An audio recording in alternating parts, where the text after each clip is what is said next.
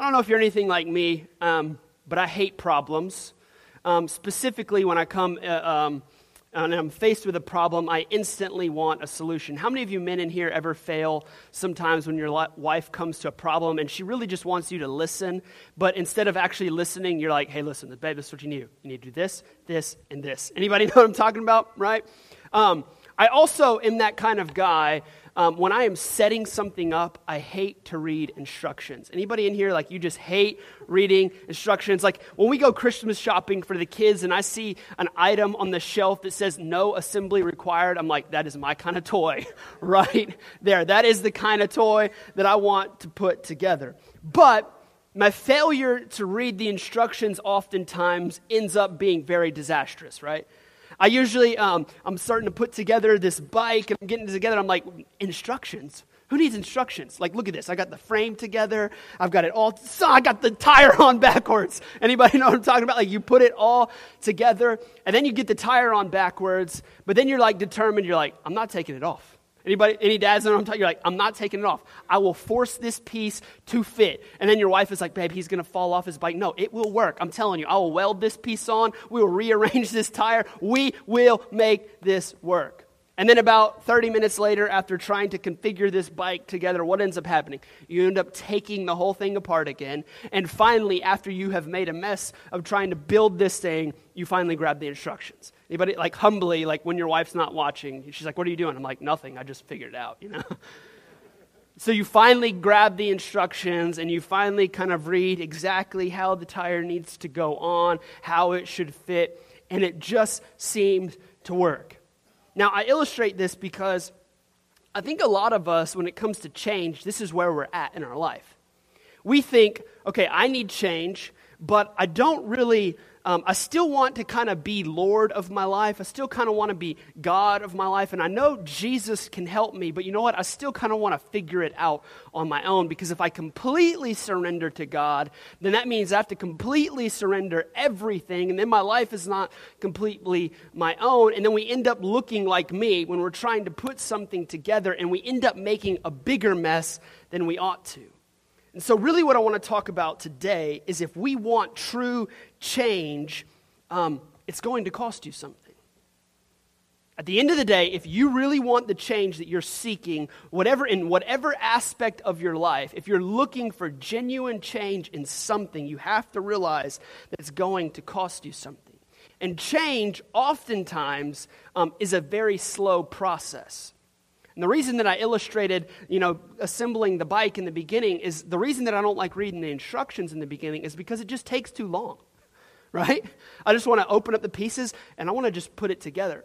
And I think oftentimes the reason that many of us don't have change is because we're just extremely impatient. How many of you guys, like, you got a case of impatience sometimes?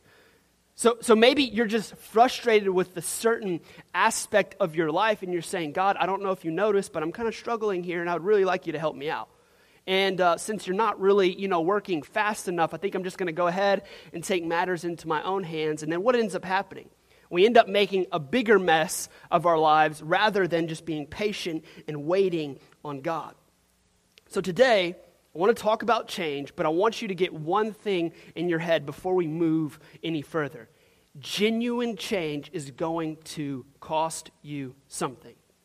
And it's not a very popular theme that we talk about in churches anymore or in Christianity that it's actually going to cost you something. It's going to cost sacrifice. If you want change, the change that you actually crave, if you're in your marriage right now and it's not working out and things are going badly, it's going to cost you something. Men, you're probably going to have to die to yourself. It's going to cost you something. There's a parable, not a parable, a story in Luke chapter 5, um, verse 12 through 13. And it says this One day in one of the villages, there was a man covered with leprosy. When he saw Jesus, he fell down before him in prayer and said, I love this. He says, If you want to, you can cleanse me. If you want to, you can cleanse me. Jesus put out his hand, touched him, and said, I love his response, I want to. Be clean.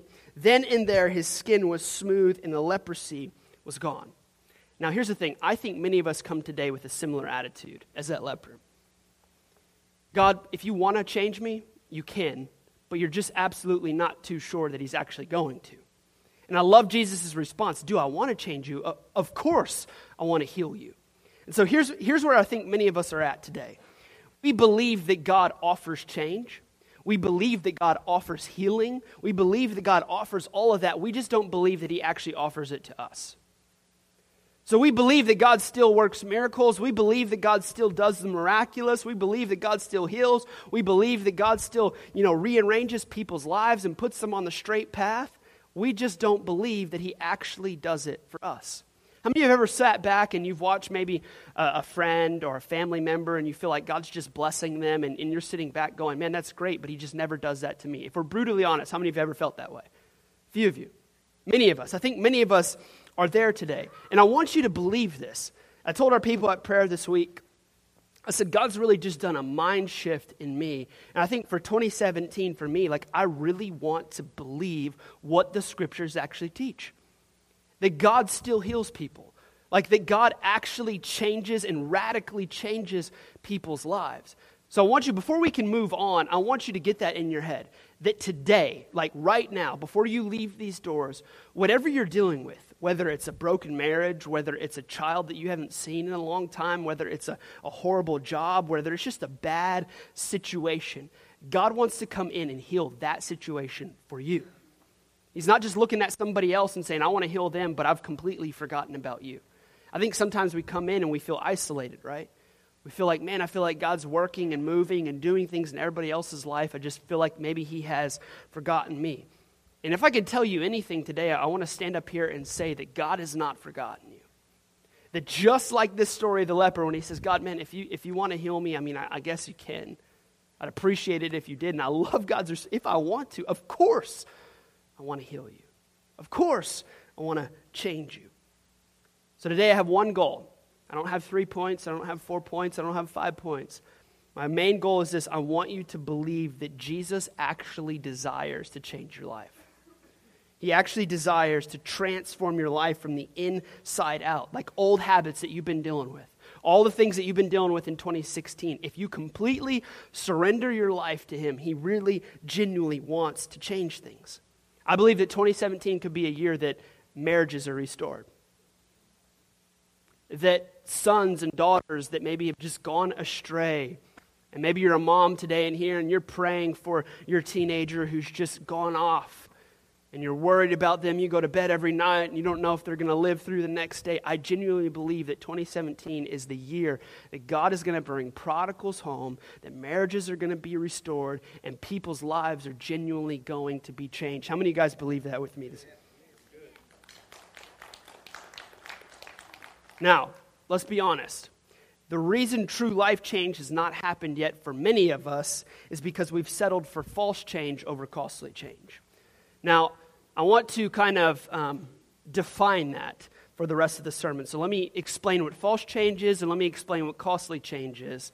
So, this is what false change is. False change presents the illusion of change, but the effects of change are only temporary. Okay? So you, here's, here's what I mean by this. You want the benefits of following Jesus without paying the price to follow Jesus. You want the benefits of following Jesus, like, man, I want to follow Jesus, God. I want the joy, I want the peace, I want the blessings, I want all that kind of stuff. But, man, giving up of my life and my wants and the things that I don't want to do, no, I'm not in for that. I'm not up for that. So let me give you a few ways this, this plays out. And I'm just going to be honest with you. The, the, this next half of the sermon is just, I'm going to be very direct, okay? I love you. I'm just going to say that up front, but from here on out, I'm just going to be very direct, okay? So false change is this you amen the sermons in Scripture, but your Mondays never change. So here's what this means. You come in church and we get all excited. The worship band is up here. You're like, yes, I just love Jesus. And then Monday comes around and nothing changes. So you feel, you feel the presence of God on a Sunday morning. You feel it, you encounter it, you somewhat experience it. And then Monday, Tuesday, Wednesday, Thursday, Friday, Saturday, it's all about you. So rather than, we talked about this last week, if we could learn that we could come to a place where we rest in Christ and we sit in silence and we allow God to speak to us, we allow God to do things in us, then what does it do? It affects the rest of the week. Because here's the goal everything that we talk about on Sunday, everything that we learn, everything that we do, when we encounter Jesus, it should affect the rest of our week. the way that we treat people, the way that we talk to people, the way that we love our husbands, the way that we love our wives, it should affect absolutely everything else. False change is also this you're convicted by the Holy Spirit on a Sunday morning, but it's just not enough for you to actually do something. So let me tell you the primary reason most of us have a hard time hearing from God. It's because God has spoken to us over and over and over again, and we've just ignored him and ignored him and pushed him off and pushed him off till finally he gets to the place where he's like, okay, you're not hearing me anymore, so he goes silent. Because the truth is, he's spoken to us maybe through a sermon, maybe through worship, maybe through a message, maybe through a friend, whatever it is. And here's the truth we know that to change something in our lives is going to cost us something. Sometimes it costs us our pride, right? We've got to be vulnerable in front of somebody else. Or maybe we've got to say something that we're not that comfortable with. Or maybe false changes could be presented like this you're willing to surrender pieces of your life, just not all of it. So this reminds me of a story I was reading a few months ago. Um, there was an ancient baptism practice by the Knights of Templar, and the church had actually um, they used the knights back then, so they had basically said, okay, when we baptize you, when you give your life to Jesus, they would baptize them fully in their armor. And they would, the knights would hold their swords, and when they would completely go under the water, they would hold their sword out of the water when they would get baptized. Now, it's kind of funny, it's kind of crazy, but it symbolized this God, you can have all of me except for my sword. Meaning this God, whatever I do on the battlefield, whenever I judge somebody, I'm not asking you for, I'm not asking you for advice. I'm, I'm taking that into my own hands. So I give you everything, but I just not giving you the sword.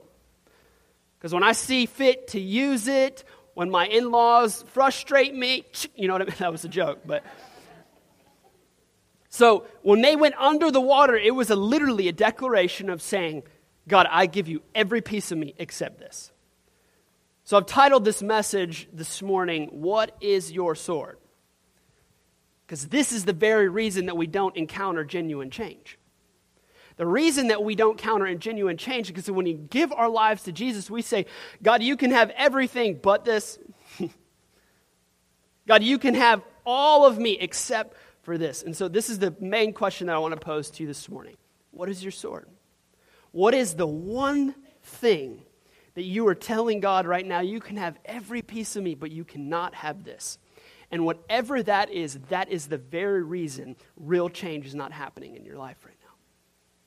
And the only way that we're going to experience true and genuine change is by when, when we completely give our lives to Jesus, that we go with everything the embarrassing parts of our life, the parts that we don't like about our life, the insecure parts about our life. We go with everything. See, costly change is the change that we all must long for because it's the only type of change that will last. See, false change, what it does is it's kind of behavior modification rather than heart transformation. So, meaning this behavior, behavior modification is like putting a band aid on a wound that obviously needs stitches. So here's what it is you put a band aid on a cut that is extremely deep. Temporarily, maybe you stop the bleeding. It looks like, okay, I've fixed the problem, but what happens? An infection sets in, things begin to happen, and now you've created a bigger problem than it was in the first place, right? It may temporarily stop the bleeding, but in reality, it creates a bigger problem. See, if you don't allow God to change your heart, you will always have a problem. So here's what God's after He's after your heart. He's after grabbing every piece of you in your life and saying, listen, if you really want genuine change, then it's going to cost you something. Now, let me give you a definition of what costly change is. Costly change confronts your deepest fears, but compels you to act regardless of the outcome. So it confronts your deepest insecurities. Like you realize, okay, if I'm going to give everything to Jesus, you come face to face with, what it's going to cost you. But then you're so convinced that Jesus is so good and he's so gracious and he's so loving, it doesn't matter at this point anymore.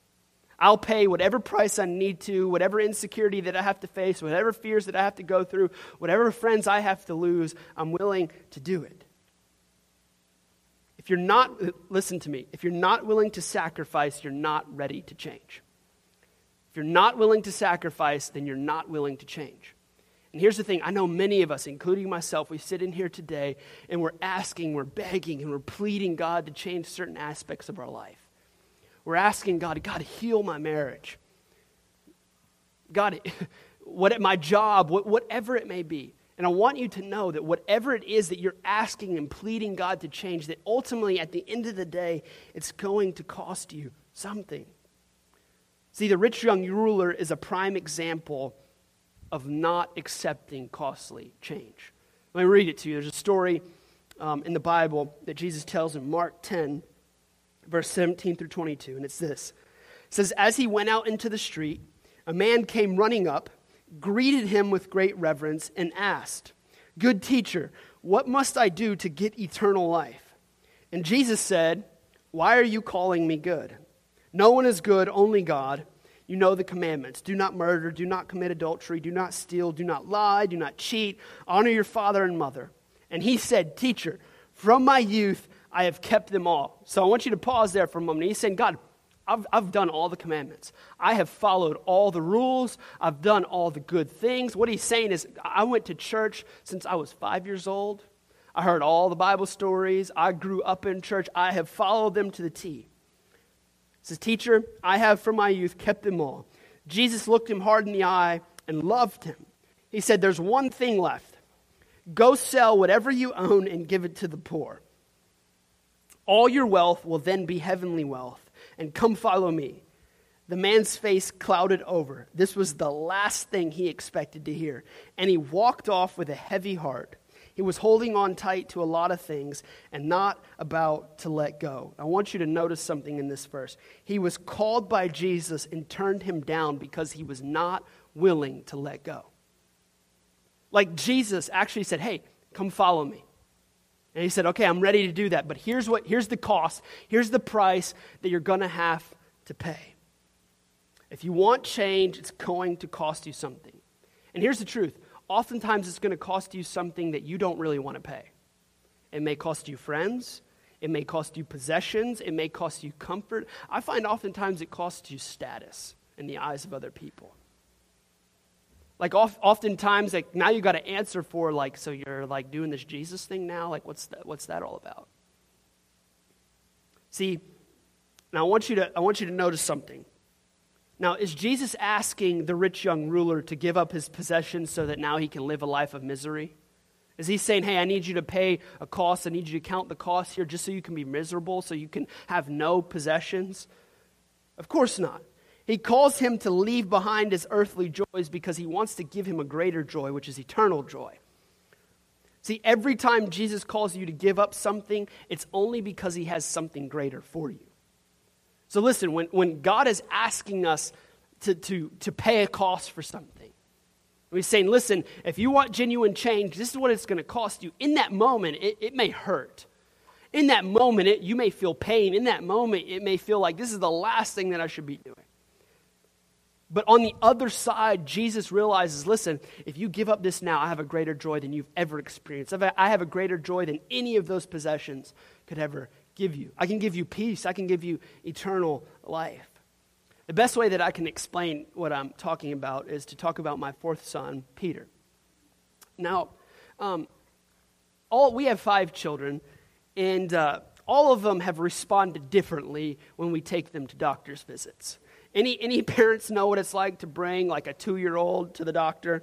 Um, so we've gotten to the point now where my wife is just like, listen, you're taking Peter to the doctor. so I take Peter to the doctor.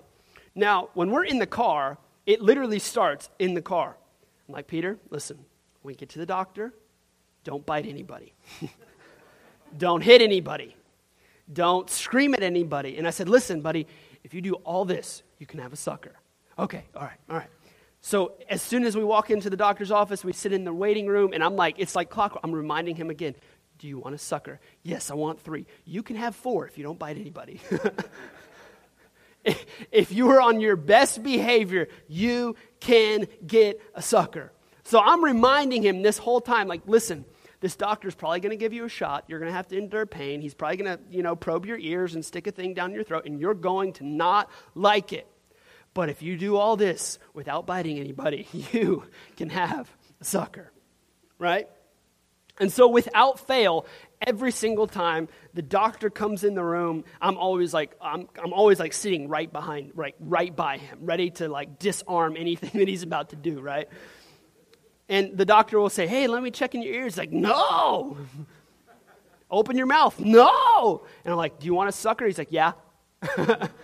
He'll immediately open his mouth. He'll immediately lend his ear. And all I have to remind him in that moment is if you endure the pain, you get a prize. If you endure the doctor probing your ear, which is not that bad, son, you can have a sucker. If you endure the shot, you get a sucker. If you don't bite the doctor, you get a sucker. Now, why do I do this? Do I do it because I am a parent that uses bribery? Yes, I am. Um, but at the end of the day, I am reminding him if you endure the pain, you get a prize. If you endure the pain, you get a sucker. And how silly that illustration may sound, I find that most of us are exactly like that. And here's what God's trying to do when He's trying to come in and He's trying to transform your life and give you the change that you desire, He doesn't usually just come in and say, Oh, marriage fixed. He presents you with opportunities to work your stuff out so you can change. So he says, listen, if you can endure the pain, if you can work through this, man, if you can get involved in community and allow other people to help you through this stuff, I have a greater prize for you than the pain that you're dealing with. And I think we have to constantly remind ourselves of this. Because if we're honest with ourselves as human beings, all we can think about sometimes is the pain that we're enduring. And we ask God the question, why? And to be honest with you, sometimes God allows us to go through things because He has a greater joy for us once we get through that thing. Once you get out of the pain, once you get out of dealing with whatever it is, God has a greater joy. Every single time Jesus calls us to count the cost, it is for a greater joy.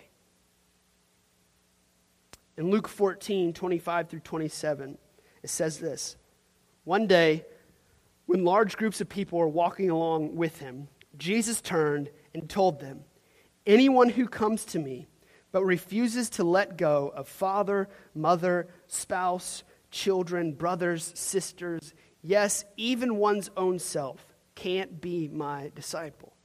Anyone who won't shoulder his own cross and follow behind me can't be my disciple. Now, what is he saying in this passage? I think this, this passage is misinterpreted a lot of times. Is he saying, like, you know, once you follow Jesus, that you disown your mother, you disown your brother? You didn't know. That's not what he's saying at all. What he's saying, though, is he understands how much you love your family. And he's saying, listen, if there is anything above Christ, anything above me, then you're not going to get the change that you desire. If, if I don't have full devotion from you, then you cannot be my disciple. You're not called to follow me. And here's what I, I find a lot of times, and, and I've, I've done it myself as well. We love talking about the grace of God. We do. And it is marvelous. It is great. It is scandalous. The grace of God totally comes in at our weakest moments. And God reaches down in the clutches of our own sin and He says, Listen, I want you. I save you, regardless of what you've done. But you also have to realize if we genuinely want the fullness of Christ, there is a cost associated with that. I was talking to my dad this morning, and we were talking through um, what we were both preaching on. And if you're a pastor, every time you call, my dad calls every single morning. And I think every single time, you know, we're on the phone, like he's preaching to me half of his sermon, and I'm preaching to him half of mine. It's just something we do. And so we're talking about this costly change, and it began to dawn on me that the only thing that Jesus ever promised his disciples was suffering. It's crazy. The only thing, he said, if you're going to follow me, you're going to do some great things. You're going to see some amazing things. You're going to experience some high highs and some joys that not many people get to experience. But you'll also lose your life. you also lose your life. There's a book that recently came out about two years ago um, that I finished reading, and it's by a man named Nabeel, and he was a Muslim, and uh, he got converted to Christianity, actually through reading um, some of the Muslim teachings. And he was actually reading the Quran and came to Christianity through uh, reading the Quran and through actually a friend in college. But the book is about, he said, the title is uh, Seeking Allah, Finding Jesus. And um, what's crazy about it in the whole story and the whole, what the whole book is basically about is once he gets converted to Christianity, he realizes, man, I've, I've found the truth. I've found what my soul has been longing for, been looking for, been desiring all along. But then he comes face to face with the reality of the hardest thing that most Muslims have whenever they convert to Christianity is telling their parents. Because usually, right when they tell their parents, from that day on, their parents never speak to them again. They're completely disowned.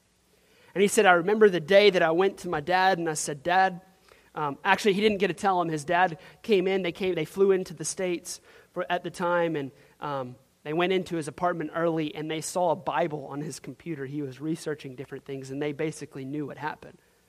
So he said he came back into his apartment and the tension was really, really thick. He knew something was off. And uh, he said, My dad mentioned a few lines to me and he said, Son, I've seen that you found Jesus and I just want you to know it feels like you've taken my spine from me. Don't ever talk to me again. And, and here's the thing I know that's an extreme version, right? It's a, an extreme version. But the thing that I love about it now, if you, if you look at this man's life, um, I mean, he's gone on to, I don't know if, if you've heard of RZM, which is Ravi Zacharias, which is just a huge apologetics ministry all over the world. He works for Ravi Zacharias now. He's preaching the gospel everywhere, doing incredible things for Jesus, and hasn't spoken to his parents in 15 years. So, so here's what I'm saying, though, and I feel like sometimes as Americans, we need to hear things that extreme. Because for us in our culture, we get so used to just not paying the cost for anything. Like, we just want to come in. I just want to do my Jesus thing on Sunday. I just want to live for God. I just want to have peace in my marriage, and that's it. That's all we want. And the truth is, if you want the fullness of Jesus, you're going to have to pay something. It's going to cost you something. You're going to have to give up things. There are things that you're going to have to do that may not seem comfortable, it may not seem enjoyable. But you'll never experience the change that you crave if you're not fully devoted to Jesus. See, we can look at um, certain people within human history and say, man, they did some incredible things. Like tomorrow, we celebrate Martin Luther King Day. I mean, everybody knows Martin Luther King to be an amazing man who did amazing things for the civil rights movement and spent his life trying to build bridges, right? But he also writes, and, and many times, like, in what I'm doing, is it making a difference? Or in what I'm doing, is it worth the, the cost that my family constantly being in danger? You know, for about six to seven years, every single night, he went to bed not knowing if he was going to wake up in the morning. Could you imagine that? Constantly being hunted. He had to, I think he moved, I think, like 20 times just to constantly stay safe bricks thrown through his window, all kinds of things happening. And this is a man who, who eventually, I mean, it did. It did. What he did cost him his life. What cost him his life. At the end of the day, he realized hey, the purpose and the thing that I'm attached to and what I'm doing, what I'm driving for is so much more. And I get fulfillment out of that.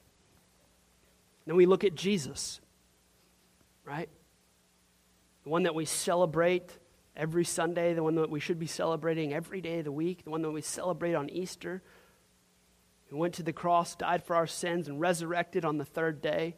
For us to attain freedom, it cost him something, it cost him his life. When it says in the scriptures that if we're going to follow Jesus, then we have to learn to carry our cross, what it's simply meaning is this you have to learn to die to yourself you have to learn that if you're genuinely going to follow Jesus, that your life is no longer your own. You come to a place where you say, God, I'm yours, and what do you want me to do? There's another verse continuing in Luke 14 33, and it says this is a message version. Simply put, if you're not willing to take what is dearest to you, whether plans or people, and I love how he phrases it, and kiss it goodbye, you cannot be my disciple. So today I want to ask you this question again What is your sword? What is the one thing in your life that you have said for years, God, you can have all of me, you just can't have this part? Maybe it's an addiction. Maybe it's a, a secret habit. Whatever your sword is, is the very thing that is holding you back from experiencing the change that you long for. The change that we all crave. True change is going to cost you something. Something. So, if I could leave you with anything this morning within this series, if we genuinely want change, I want you to have this visual. When you're getting baptized and when you're giving your life to God, what is the one thing that you're holding out of the water? And listen, we can laugh at that example and say, man, those knights, what, what? that's so ridiculous. Baptized in their armor and then sticking their swords out, that sounds so dumb. But we do it all the time. We do it all the time. God, we, we even pray the prayers. Maybe we don't do it like out loud, but we do it subconsciously. God, I want to follow you. And then God says He puts His finger on one certain issue in your life. You're like, no, no, no, no. that, that part's mine, God. This piece is mine. I don't want you dealing with that. And oftentimes, maybe it's something, it's an insecurity, it's a fear, it's a doubt, it's something that we've been hurt badly by. But the reason I read the scripture at the very beginning about the leper is because I think it has a lot to do with the sword. The one thing that you've been holding on to, the one thing that has been keeping you back from genuine change, you say, man, I could just lose so much if I give up that sword. I could just lose so much rapport with people. I could lose so much, I could lose everything. I'll be embarrassed, I'll be shamed, whatever it may be. But you also come, we also read that verse where that leper says, God, if you want to change me, and he says to us today, Do I want to change you? Of course I do. Of course I want to heal you. Of course I want to extend grace to you. So, whatever your shame, whatever you're dealing with, I read it in prayer a few days ago. There's a verse in James chapter 4. And it's, it's a very popular verse. We've read it a thousand times. But listen, it literally says God desires to give us mercy over judgment. So I want you to know this today. If we're willing to count the cost rather than God saying, I'm going to give you the judgment that you deserve, I extend grace to you. Further on in the verse, it actually says that God opposes the proud and he gives grace to the humble. He opposes the proud and he gives grace to the humble. So if you humbly come today and say, God, man, I want to lay down that sword, I want to give you everything, he extends grace and mercy to you. He doesn't extend judgment. He doesn't come like a God who's angry with this anvil and just wants to bop you on the head and say, I can't believe that you've been living this life. That's the thing I love about Jesus. Like, we deserve so much wrath, so much judgment. But he says, Man, you lay down that sword, and the only thing that I offer you is grace. The only thing that I give to you is mercy today.